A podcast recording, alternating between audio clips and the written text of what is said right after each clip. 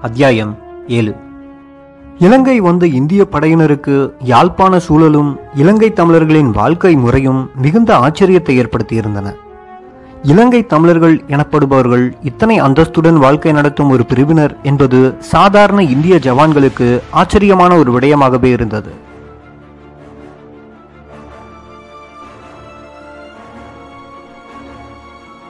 இந்திய ராணுவ வீரர்களில் பெரும்பாலானோர் மிகவும் ஏழ்மையான குடும்பங்களிலிருந்தே வந்தவர்கள். அதோடு எண்பதுகளில் இந்திய மக்களின் வாழ்க்கை முறை மிகவும் தரம் குறைந்ததாகவே காணப்பட்டிருந்தது. மிகவும் சிறிய வீடுகளை உடையவர்களும் நாளாந்த உணவுக்கே கஷ்டப்படும் குடும்பங்களை சேர்ந்தவர்களாகவே இங்கு வந்திருந்த அநேகமான இந்திய படை வீரர்கள் இருந்தார்கள். அத்தோடு இப்படியான பின்னணியில் இருந்து வந்த இந்திய ராணுவ வீரர்கள் இலங்கையில் தரையிறங்கிய போது அவர்கள் எதற்காக இங்கு வந்திருக்கிறார்கள் என்பது பற்றிய தெளிவும் அவர்களுக்கு போதிய அளவு வழங்கப்பட்டிருக்கவில்லை. இலங்கை பிரச்சினை பற்றி இந்தியாவில் தொடர்ந்து மேற்கொள்ளப்பட்டு வந்த பிரச்சாரங்கள் இலங்கை தமிழர்களை ஒரு பரிதாபமான ஜென்மங்களாகவே அவர்களது கற்பனையில் வடித்திருந்தது. மிகவும் பரிதாபகரமான ஒரு மனித கூட்டத்தை தாம் இலங்கையில் சந்திக்கப் போகின்றோம் என்றுதான் அவர்கள் நினைத்திருந்தார்கள். யுத்தத்தினால் அனைத்தையும் இழந்து மிகவும் வறுமையில் பரிதவிக்கும் ஒரு பிரதேசமாகத்தான் யாழ்ப்பாணத்தையும் இங்கு வாழும் மக்களையும் இந்திய ஜவான்கள் கற்பனையில் எதிர்பார்த்து வந்திருந்தார்கள். ஆனால் அவர்கள் யாழ்ப்பாணத்தில் நடமாடத் தொடங்கிய போது அவர்கள் மிகுந்த ஆச்சரியமடைந்தார்கள். அவர்கள் எதிர்பார்த்து வந்ததற்கு மாறாக யாழ்ப்பாணமும் அங்கு வாழ்ந்த மக்களும் காணப்பட்டார்கள். யாழ்ப்பாணத்தில் இருந்த வீடுகள் அவர்களுக்கு பிரமிப்பை ஏற்படுத்தியிருந்தன. யாழ்ப்பாண தமிழர்களின் உயர்ந்த வாழ்க்கை தரம் அவர்களுக்கு ஆச்சரியத்தையே ஏற்படுத்தியிருந்தன. யாழ்ப்பாண மக்கள் நல்ல தரமான ஆடைகளை அணிந்திருந்தார்கள். அங்கிருந்த வீடுகள் அனைத்தும் விசாலமாகவும் அனைத்து வசதிகளையும் கொண்டதாகவே இருந்தன. ஒவ்வொரு வீட்டிலும் தொலைக்காட்சி பெட்டிகள் ரேடியோக்கள் என்று பலவிதமான மின்சார உபகரணங்கள் காணப்பட்டன. கடைகள் அனைத்திலும் நவீன ஜப்பான் பொருட்கள் நிறைந்திருந்தன. இந்தியா திறந்த பொருளாதார கொள்கையை பின்பற்ற ஆரம்பிக்காத அந்த காலத்தில் இந்தியாவில் உள்ள ஒரு பெரிய அதிகாரியின் வீட்டில் கூட இப்படியான சௌகரியங்கள் காணப்படுவது கிடையாது. யாழ்ப்பாணத்திற்கு வந்த இந்திய படை வீரர்களுக்கு இவைகள் அதிக ஆச்சரியத்தை ஏற்படுத்தியிருந்தன.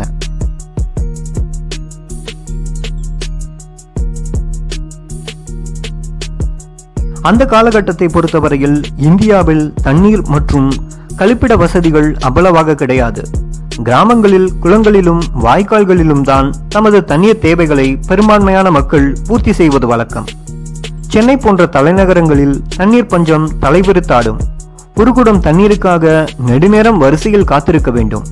இயற்கை உபாதைகளை தீர்த்துக் கொள்வதில் கூட இந்தியாவில் பலவித சிக்கல்கள் உள்ளன. ஒரு சிறிய சொம்பு நீரில் தமது காலை கடன்களை முடிக்க வேண்டிய கட்டாயம் சாதாரண மக்களுக்கு அங்கு காணப்பட்டது.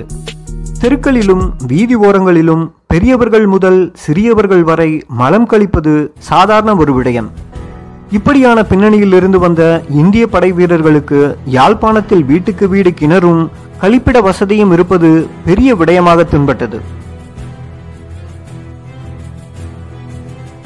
இந்தியாவில் உள்ளது போன்று தெருவோரங்களில் வாழ்க்கை நடத்தும் மனித கூட்டங்களை அவர்களால் யாழ்ப்பாணத்தில் காண முடியவில்லை.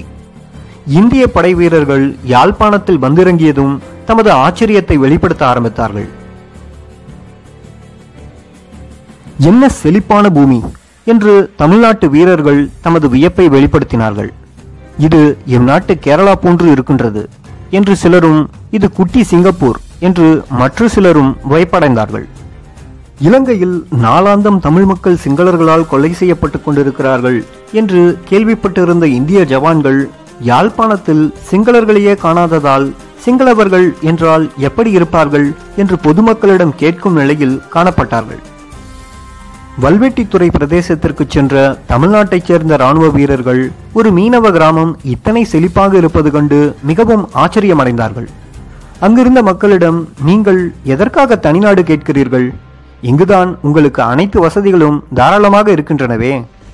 சொல்லப்போனால் இந்தியாவில் தமிழ்நாட்டு தமிழர்கள் அனுபவிப்பதை விட ஈழத்தமிழர்கள் அதிக சுதந்திரத்தை அனுபவிக்கிறீர்கள். உங்களுக்கென்று முழு நேர தமிழ் வானொலி சேவை இருக்கின்றது. உங்களது ரூபாய் நோட்டில் தமிழிலும் எழுதப்பட்டிருக்கின்றது. இங்கு சிங்களத்தையே காண முடியவில்லை. நீங்கள் எதற்காக தனிநாடு கேட்டு போராடுகிறீர்கள் என்று எங்களுக்கு தெரியவில்லை என்று தெரிவித்திருக்கிறார்கள். இந்திய ஜவான்களை பொறுத்தவரையில் அவர்கள் தமது யாழ்ப்பாண விஜயத்தை வெளிநாடொன்றிற்கு சுற்றுலா வந்தது போன்றே கருதினார்கள். வீடியோ ரெக்கார்டர்கள் டிவிக்கள் மின்சார உபகரணங்கள் என்று வெளிநாட்டு பொருட்களாக வாங்கி தள்ளினார்கள். சாதாரண இந்திய ஜவான்களின் நிலைதான் இதுவென்றால் இந்திய படை அதிகாரிகளின் நிலையும் இதற்கு சற்றும் குறையாமலேயே இருந்திருந்தது.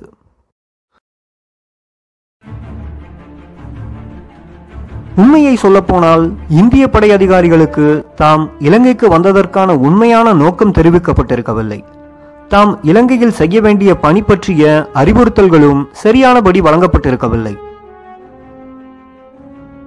கடுமையான இராணுவ பயிற்சியை முடித்துக்கொண்டு முகாம்களிலும் பாகிஸ்தான் மற்றும் சீனா எல்லைகளில் மக்கள் நடமாட்டம் இல்லாத பிரதேசங்களிலும் வாழ்க்கை நடத்தி கொண்டிருந்த இந்திய படை அதிகாரிகளுக்கு இலங்கைக்கான இந்திய பயண உத்தரவு மிக குறுகிய ஒரு கால அவகாசத்திலேயே வழங்கப்பட்டிருந்தது. அநேகமான இந்திய படை அதிகாரிகளுக்கு தமது இலங்கை பயணம் பற்றி தமது உறவுகளுக்கு அறிவிக்க கூட அவகாசம் வழங்கப்பட்டிருக்கவில்லை. இலங்கை வந்திறங்கிய முதலாவது இந்திய படையணிகளுக்கு தலைமை தாங்கி வந்த மேஜர் ஜெனரல் ஹரிகிரத் சிங் அவர்களுக்கு கூட தமது இலங்கை பயணம் பற்றிய முழு விவரமும் சரியானபடி வழங்கப்பட்டிருக்கவில்லை. இதனை அண்மையில் செய்தி ஊடகம் ஒன்றிற்கு அவர் வழங்கியிருந்த செவ்வியில் உணர்ச்சி வசப்பட்டு குறிப்பிட்டிருந்தார். வெளிநாடு ஒன்றில் ஒரு பயிற்சியை முடித்துவிட்டு இந்தியா திரும்பிய நான் சகுந்தலாபாத் சென்றடைந்தேன். விமான நிலையத்தில் நான் வந்திறங்கிய போது அங்கு என்னுடைய உப இராணுவ உத்தியோகஸ்தர்கள் வரிசையாக நின்று கொண்டிருந்தார்கள். எதற்காக இங்கு வரிசையாக நின்று கொண்டிருக்கிறீர்கள்? என்று அவர்களிடம் கேட்டேன். ஏனெனில் என்னை வரவேற்க எனது உதவி உத்தியோகஸ்தர் ஒருவர் மட்டுமே வருவது வழக்கம். அதற்கு அவர்கள் சார் முதலாவது விமானம் இன்றிரவு ஒரு மணிக்கு புறப்பட இருக்கிறது என்று தெரிவித்தார்கள். விமானம் எங்கே புறப்படுகின்றது? என்று நான் அவர்களிடம் கேட்டேன். ஸ்ரீலங்காவிற்கு என்று பதில் வந்தது. அப்பொழுது நேரம் காலை பத்து மணி. இந்த அளவு குறுகிய நேர இடைவேளையில் எப்படி இதனை மேற்கொள்வது என்று எனது சக அதிகாரிகளிடம் வினவினேன். அதற்கு அவர்கள் சார் இலங்கைக்கும் இந்தியாவிற்கும் இடையில் ஒரு ஒப்பந்தம் கைச்சாந்திடப்பட்டு விட்டது இந்தியாவின் பிரதம மந்திரி தற்பொழுது கொழும்பில் இருக்கின்றார். இந்திய ராணுவத்தின் தளபதி தீபேந்தர் சிங்கை அவர் தொலைபேசியில் தொடர்பு கொண்டு இலங்கைக்கு இந்திய ராணுவத்தின் ஒரு டிவிஷனை உடனடியாக நகர்த்தும்படி கூறியுள்ளார் என்று தெரிவித்தார்கள். எல்லோரையும் கட்டுப்பாட்டு காரியாலயத்திற்கு செல்லும்படி உத்தரவிட்டுவிட்டு நானும் அங்கு சென்று எமது அவசர இலங்கை பயணம் பற்றி அவசர அவசரமாக விவாதித்தோம். இந்தியாவிற்கும் இலங்கைக்கும் இடையில் செய்து கொள்ளப்பட்ட ஒப்பந்தம் பற்றிய தொலைநகல் செய்தி எனக்கு அனுப்பி வைக்கப்பட்டது. இலங்கைக்கு சென்று அங்கு சமாதானத்தை நிலைநாட்டும்படியாக எனக்கு உத்தரவு வழங்கப்பட்டிருந்தது. கடைசியில் மறுநாள் காலை ஐந்து மணிக்கு எனது விமானம் சகுந்தலாபாத்தில் இருந்து இலங்கை நோக்கி புறப்பட்டது. தொடர்ந்து ஒவ்வொரு நிமிடமும் அங்கிருந்து ஒவ்வொரு விமானங்கள் இலங்கைக்கு புறப்பட்டபடியே இருந்தது. எந்தவித ஏற்பாடுகளும் இன்றி நாங்கள் இலங்கைக்கு புறப்பட்டோம். எங்களது எதிரி யார் அவர்களது பலம் என்ன போன்ற புலனாய்வு விவரங்கள் எதுவும் இல்லாமலேயே எங்களது நடவடிக்கைகளை இலங்கையில் ஆரம்பிக்க வேண்டியிருந்தது. இலங்கை தொடர்பான ஒரு ஒழுங்கான வரைபடம் கூட எங்களிடம் இருக்கவில்லை. என்னுடன் இருந்த மேனன் என்ற ஒரு அதிகாரியிடம் இலங்கை வரைபடம் ஒன்று இருந்தது. அவரிடம் அதை பெற்று போட்டோ பிரதி எடுத்து என்னுடைய மற்ற அதிகாரிகளுக்கு வழங்கினேன். இவ்வாறு மேஜர் ஜெனரல் ஹரிகிரத் சிங் தனது செவ்வியில் தெரிவித்திருந்தார்.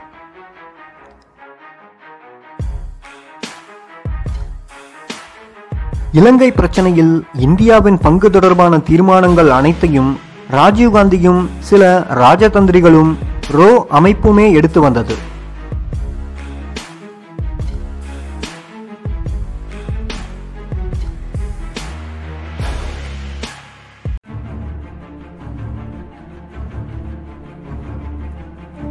ஈழத் தமிழர்களுக்கு எதிராக இந்தியா மேற்கொண்டு வந்த துரோக நடவடிக்கைகளின் உச்சமாக ஸ்ரீலங்காவுடன் அது செய்து கொண்ட ஒப்பந்தம் அமைந்திருந்தது.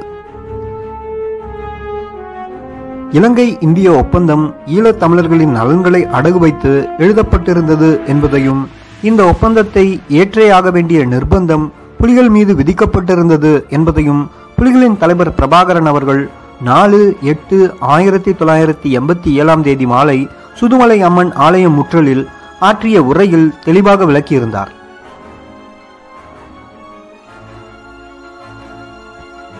நாங்கள் இந்தியாவை நேசிக்கின்றோம் என்ற தலைப்பில் அவர் ஆற்றியிருந்த உரையில் அன்றைய காலகட்டத்தின் யதார்த்த நிலையை அவர் மக்களுக்கு தெளிவுபடுத்தியிருந்தார். விடுதலை புலிகளின் தலைவர் வேலுப்பிள்ளை பிரபாகரன் அவர்களின் பிரசித்தி பெற்ற சுதுமலை அம்மன் பேச்சின் சாராம்சம் இதுதான்.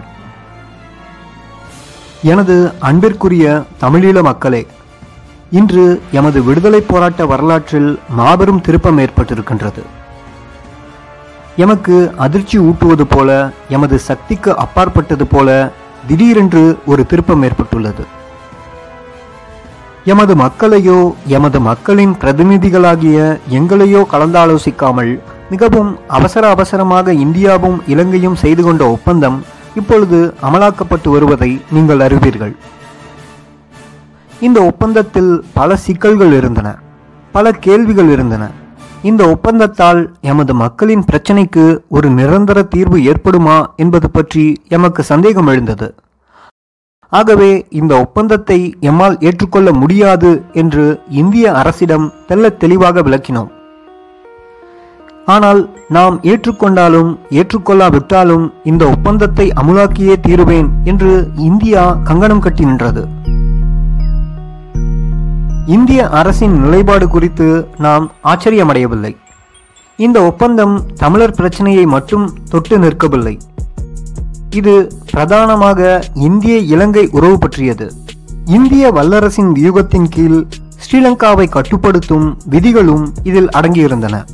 ஆகவேதான் இந்திய அரசு இந்த ஒப்பந்தத்தை செய்து கொள்வதில் அதிக அக்கறை காண்பித்தது. அதே சமயம் தமிழீழ மக்களின் அரசியல் தலைவிதியை நிர்ணயிக்கக்கூடியதாகவும் இந்த ஒப்பந்தம் அமைந்திருப்பதை நாம் கடுமையாக ஆட்சேபித்தோம். ஆனால் எமது ஆட்சேபத்தால் பயன் எதுவும் ஏற்படவில்லை. எமது அரசியல் தலைவிதியை எமது வல்லமைக்கு அப்பாற்பட்ட ஒரு மாபெரும் வல்லரசு நிச்சயிக்க முடிவு செய்திருக்கும் நிலையில் எம்மால் என்ன செய்ய முடியும்? பதினைந்து வருடங்களாக ரத்தம் சிந்தி தியாகங்கள் பல புரிந்து சாதனைகள் செய்து எத்தனையோ உயிர்வலி கொடுத்து கட்டி எழுப்பப்பட்ட போராட்ட வடிவம் ஒரு சில தினங்களில் கலைக்கப்படுவதென்றால் அதனை எம்மால் ஜீரணித்துக் கொள்ள முடியவில்லை. இந்தியாவின் மாண்புமிகு பிரதமர் ராஜீவ்காந்தி என்னை பேச்சுவார்த்தைக்கு அழைத்தார். நான் அவரிடம் எமது மக்களின் நிலைப்பாட்டையும் எமது பிரச்சனையையும் மனம் திறந்து எடுத்துரைத்தேன்.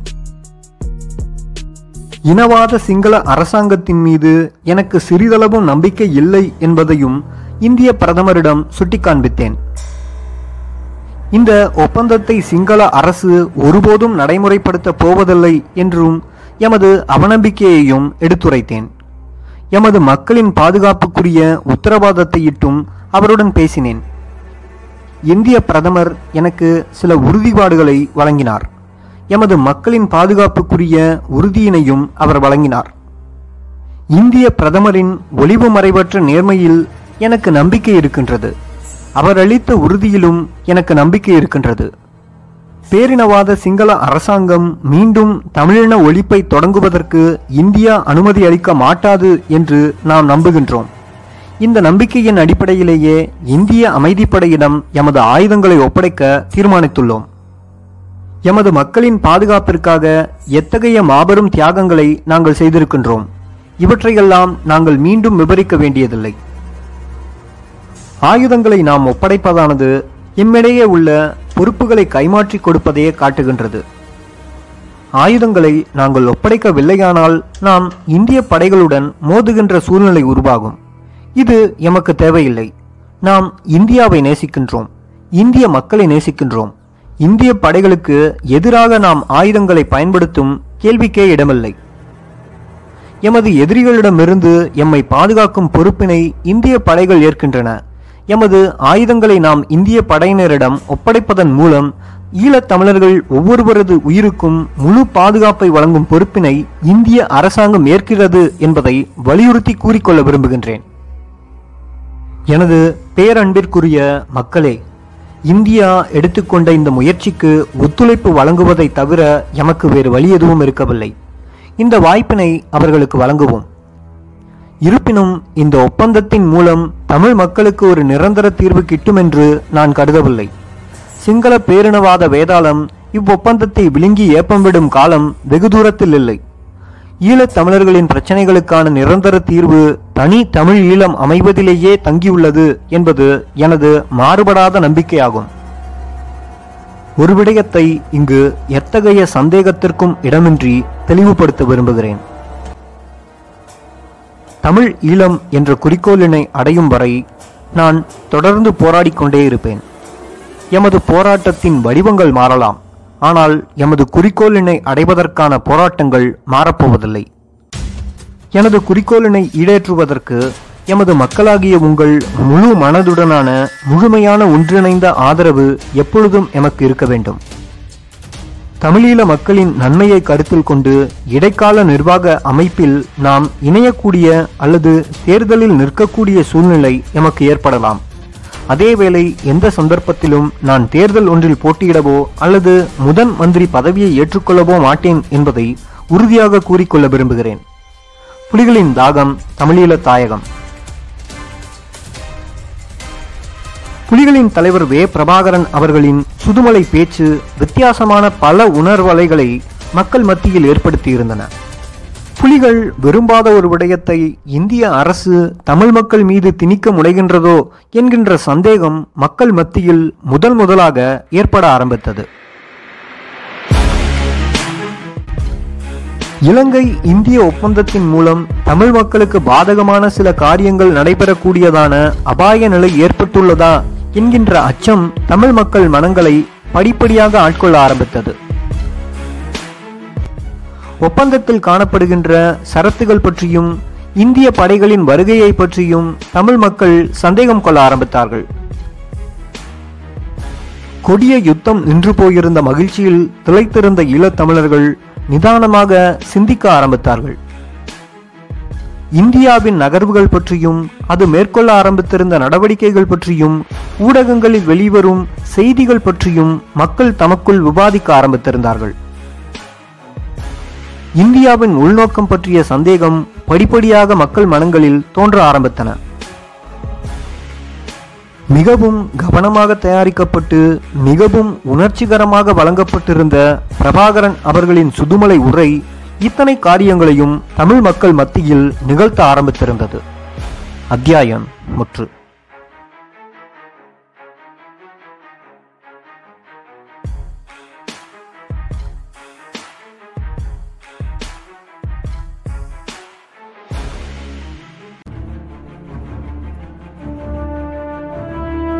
அத்தியாயம் எட்டு. ஈழ மண்ணில் ஈழத் தமிழர்களுக்கு எதிராக இந்திய படைகள் நிகழ்த்திய துரோகங்கள் பற்றி விரிவாக பார்ப்பதற்கு முன்னதாக இந்தியா பற்றி அக்காலத்தில் புலிகள் கொண்டிருந்த நிலைப்பாடு பற்றி ஓரளவு மேலோட்டமாக பார்த்து விடுவது நல்லது என்று நினைக்கின்றேன். இந்தியாவின் விடயத்தில் புலிகள் ஆரம்பம் முதலே ஓரளவு எச்சரிக்கை உணர்வுடனேயே இருந்து வந்துள்ளார்கள். குறிப்பாக புலிகளின் தலைவர் வேலுப்பிள்ளை பிரபாகரன் அவர்கள் இந்தியா பற்றி அதிக எச்சரிக்கையை தன்னகத்தே கொண்டவராகவே இருந்து வந்துள்ளார் என்பதற்கு அந்நாட்களில் வெளியான பல செய்திகள் சாட்சி பகர்வனவாக இருக்கின்றன. தனது பிராந்திய மேலாதிக்க நோக்கத்தை அடிப்படையாக கொண்டே இந்தியா ஈழத்தமிழ் அமைப்புகளை வளர்க்க முன்வந்ததை தவிர ஈழத்தமிழர்களில் ஒன்றும் அக்கறை கொண்டு அது எந்த காரியத்தையும் மேற்கொண்டிருக்கவில்லை. இதனை புலிகள் நன்றாகவே தெரிந்து வைத்திருந்தார்கள். இந்தியாவின் இந்த நோக்கத்தை இயன்றவரை தமக்கு சாதகமாக பயன்படுத்திக் கொள்ளவே புலிகளும் எண்ணியிருந்தார்கள். இந்திய அரசியலை அந்த அரசியலில் உள்ள ஓட்டைகளை தமது இன விடுதலை போருக்கான ஒரு தளமாக முடியுமான அளவுக்கு பயன்படுத்திக் கொள்ளும் திட்டமே புலிகளின் தலைமையிடம் இருந்து வந்துள்ளது. ஈழ விடுதலைக்காக போராட முன்வந்த அனைத்து இயக்கங்களும் இந்திய அரசினால் நயவஞ்சகமாக ஏமாற்றப்பட்டன என்பதில் எந்தவித மாற்றுக்கருத்துக்கும் இடமில்லை. ஆனால் புலிகளை பொறுத்தவரையில் ஆரம்பம் முதலே அவர்கள் இந்தியாவின் விடயத்தில் அதிக எச்சரிக்கை உணர்வுகளை கொண்டிருந்தார்கள். இந்தியாவின் ஒவ்வொரு நடவடிக்கையின் உண்மையான நோக்கம் பற்றி அவர்கள் அதிகம் சிந்தித்தார்கள். இந்தியாவின் ஒவ்வொரு அசைவினது உண்மையான காரணம் பற்றிய தெளிவினை அவர்கள் நன்றாகவே பெற்றிருந்தார்கள். மற்ற இயக்கங்கள் போன்று முற்று முழுதாக இந்தியாவை மட்டுமே நம்பி புலிகள் ஒருபோதும் தமது போராட்டத்தை நடத்தவில்லை. மற்ற இயக்கங்கள் அனைத்தும் காலத்தால் அழிக்கப்பட்டுவிட புலிகள் அமைப்பு மட்டும் காலத்தையும் வென்று இன்றும் நிலைத்து நிற்பதற்கு இதனைத்தான் பிரதான காரணம் என்று நான் கூறுவேன். இன்று உலகத் தலைவர்களால் வியப்புடன் நோக்கப்படும் தமிழீழ தேசிய தலைவர் வே. பிரபாகரன் அவர்கள் அக்காலத்திலேயே இந்தியாவிடம் ஏமாறாத ஒரு மனிதனாக எதிர்காலத்தை கணிப்பிடும் ஒரு அறிஞராக இருந்து வந்திருக்கின்றார் என்பதற்கு அக்காலத்தில் வெளியான பல செய்திகள் சான்று பகிர்கின்றன.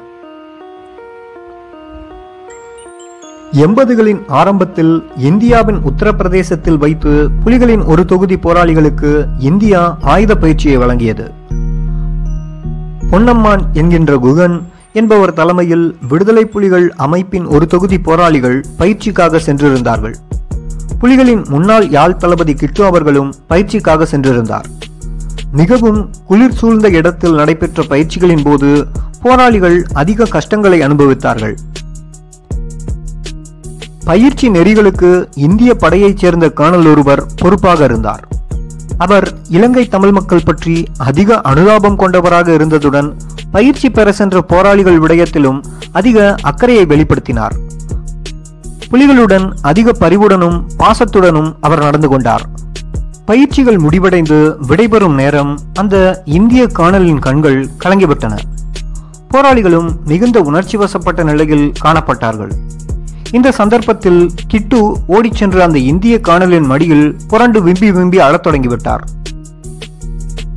பயிற்சியை முடித்துக்கொண்ட புலிகள் கண்ணீரோடு விடைபெற்று சென்னையை வந்தடைந்தார்கள். சென்னை அடையாற்றில் தங்கியிருந்த புலிகளின் தலைவர் பிரபாகரனிடம் தமது பயிற்சி அனுபவங்களை போராளிகள் பகிர்ந்து கொண்டார்கள். இடைநடுவே கிட்டு இந்திய படை கேனலின் மடியில் புரண்டு விம்மி எழுத கதையையும் போராளிகள் பிரபாகரனிடம் கூறி வைத்தார்கள். அதை கேட்டு சிறிது நேரம் மௌனம் சாதித்த பிரபாகரன் இவ்வாறு தெரிவித்தார். நாங்கள் ஒரு நோக்கத்திற்காக பயிற்சி எடுக்க போனோம். ஆனால் இந்தியா வேறொரு நோக்கத்திற்காக எங்களுக்கு பயிற்சி தந்திருக்கின்றார்கள். எங்களுடைய நோக்கத்திற்கு எதிராக என்றோ ஒரு நாள் இந்திய ராணுவம் திரும்பினால் இதே காணலுக்கு எதிராக சண்டை பிடிக்கும்படி கிட்டுவுக்கு நான் உத்தரவிடுவேன். கிட்டுவும் சண்டை பிடித்தே ஆக வேண்டும். கிட்டுவும் மற்றைய போராளிகளும் திகைத்து போனார்கள். முழு தமிழினமும் இந்தியாவை மட்டுமே நம்பியிருந்த அந்த காலகட்டத்தில் இந்தியாவிற்கு எதிராக பிரபாகரன் தெரிவித்த கருத்துக்கள் அவர்களுக்கு அதிக ஆச்சரியத்தை ஏற்படுத்தியிருந்தன. புலிகளின் தலைவர் ஆரம்பம் முதலே ஒரு நிதர்சனமான தலைவராக இருந்து வந்துள்ளார் என்பதுடன் அவர் இந்தியாவின் விடயத்தில் மிகவும் அவதானமாகவே சிந்தித்து வந்துள்ளார் என்பதற்கு மேற்குறிப்பிட்ட சம்பவங்கள் சான்று பகிர்கின்றன.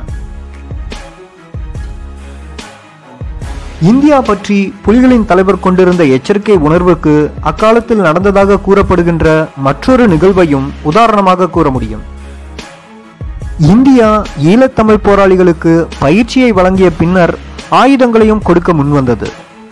இந்தியா தமக்கு ஆயுதங்களை தர முன்வந்த செய்தியை அறிந்த போராளிகளுக்கும் இயக்க தலைவர்களுக்கும் அளவு கடந்த மகிழ்ச்சி.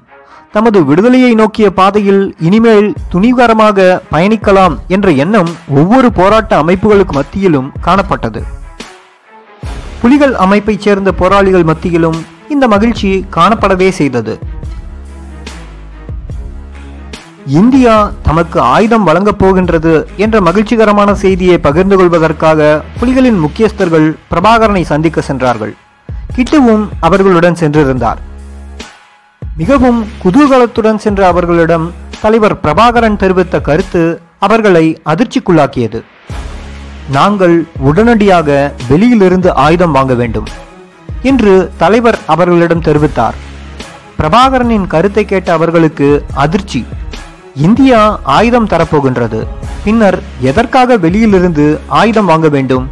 அவர்களுக்கு எதுவுமே புரியவில்லை. அவர்களுடைய மனங்களில் ஓடிய எண்ணங்களை புரிந்து கொண்ட பிரபாகரன் அவர்கள் இவ்வாறு தெரிவித்தார்.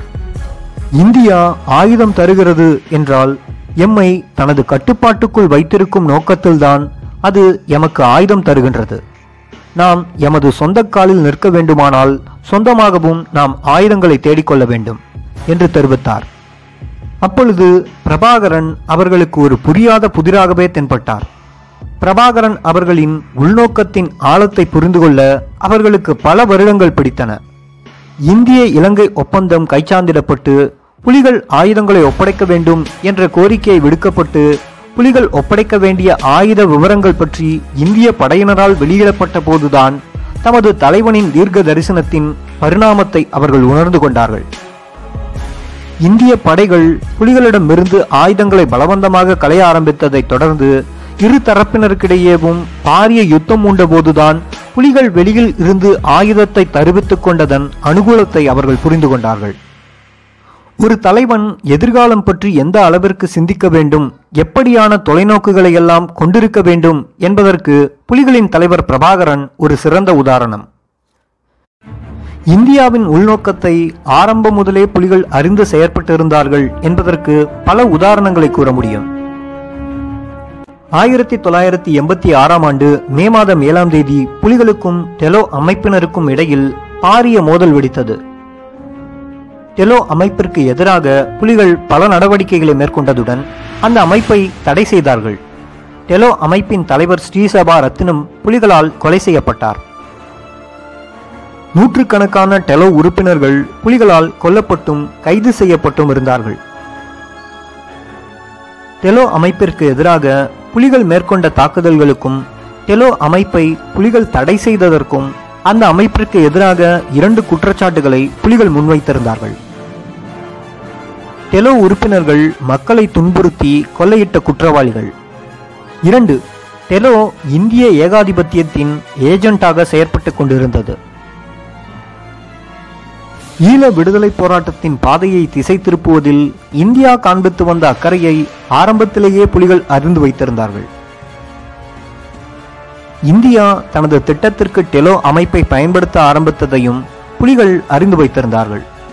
தமிழீழத்திற்கு எதிராக இந்தியாவின் எந்த ஒரு திட்டத்தையும் தவிடுபொடியாக்கும் மாற்று திட்டங்களை வகுப்பதில் புலிகள் ஆரம்பம் முதலே மிகவும் எச்சரிக்கையுடன் செயற்பட்டு வந்துள்ளார்கள்.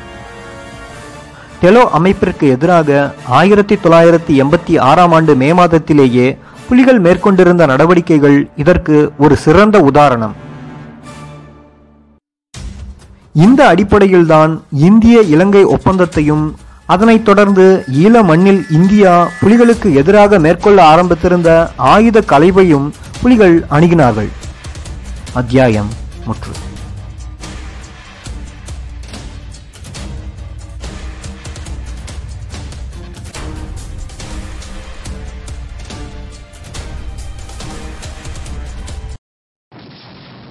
Wait and listen. Ravanan is back.